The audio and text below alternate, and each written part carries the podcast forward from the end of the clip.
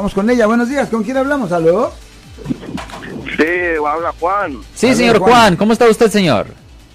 Sí, mire, abogado, tengo una pregunta por, por usted. A ver, ah, vamos a suponer un ejemplo de dos personas. Una persona que tiene la posibilidad y el dinero para pagar un abogado y la otra no. Ok. Pero las dos cometen, los dos cometen el mismo delito. Sí. ¿Cuál es la, la influencia de un abogado como usted o el poder que tiene un abogado como usted de poder defender al que puede pagar el abogado y no le den a la condena que le dieron al otro que no tiene el abogado? Ok, este es el y hemos hablado de esto en el año en el pasado. El problema es que los defensores públicos no son malos abogados. Yo no voy a decir malas cosas de los defensores públicos, pero el problema es esto, es que los defensores públicos tienen miles y miles y miles y miles de casos a la vez y simplemente no tienen los recursos, es, eh, exactamente es dinero, no tienen los recursos para manejar los casos y muchas veces ni tienen el tiempo para leer los reportes adecuadamente.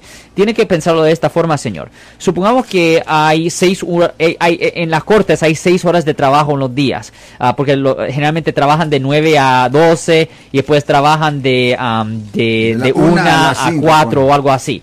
So, en esas seis horas, si un defensor público está, tiene a 100 personas que tiene que representar ese día, pues en 6 horas solo hay 360 minutos, dividirlo en, en 100, solo hay 3.6 minutos por cada persona. Y el defensor público no puede estar hablando con los, con los clientes, él tiene que estar hablando con el fiscal, él tiene que estar hablando con el juez, él tiene que estar le- leyendo ah, reportes que pueda leer, simplemente es una cuestión de no tener tiempo, no tienen los recursos.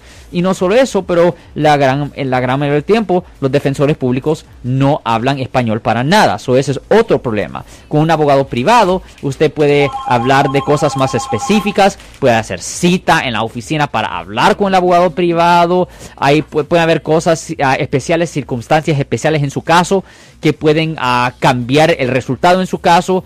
Y, ahí es donde viene el abogado, ah, el valor de un abogado privado versus el defensor público. Es una tristeza, pero es verdad que una persona que le paga a un abogado privado generalmente tiene la posibilidad de poder obtener un mejor resultado en eh, eh, ese sí es verdad señor.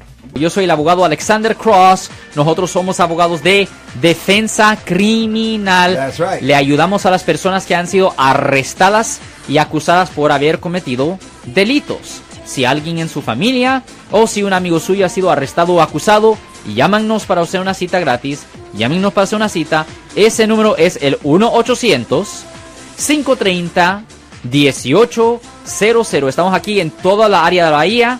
1-800-530-1800. Y como siempre, por casos criminales, casos penales, damos la primera cita gratis en nuestra oficina. Siempre estamos aquí todos los martes y viernes a las 12 y 35 respondiendo a sus preguntas con respecto a los casos penales. Y también nos pueden hacer preguntas en nuestra página de Facebook Live. Doctor Alex, abogado de nuevo, 1-800-530-1800, Marco. Bueno, vamos a esta llamada telefónica, pero ya fuera.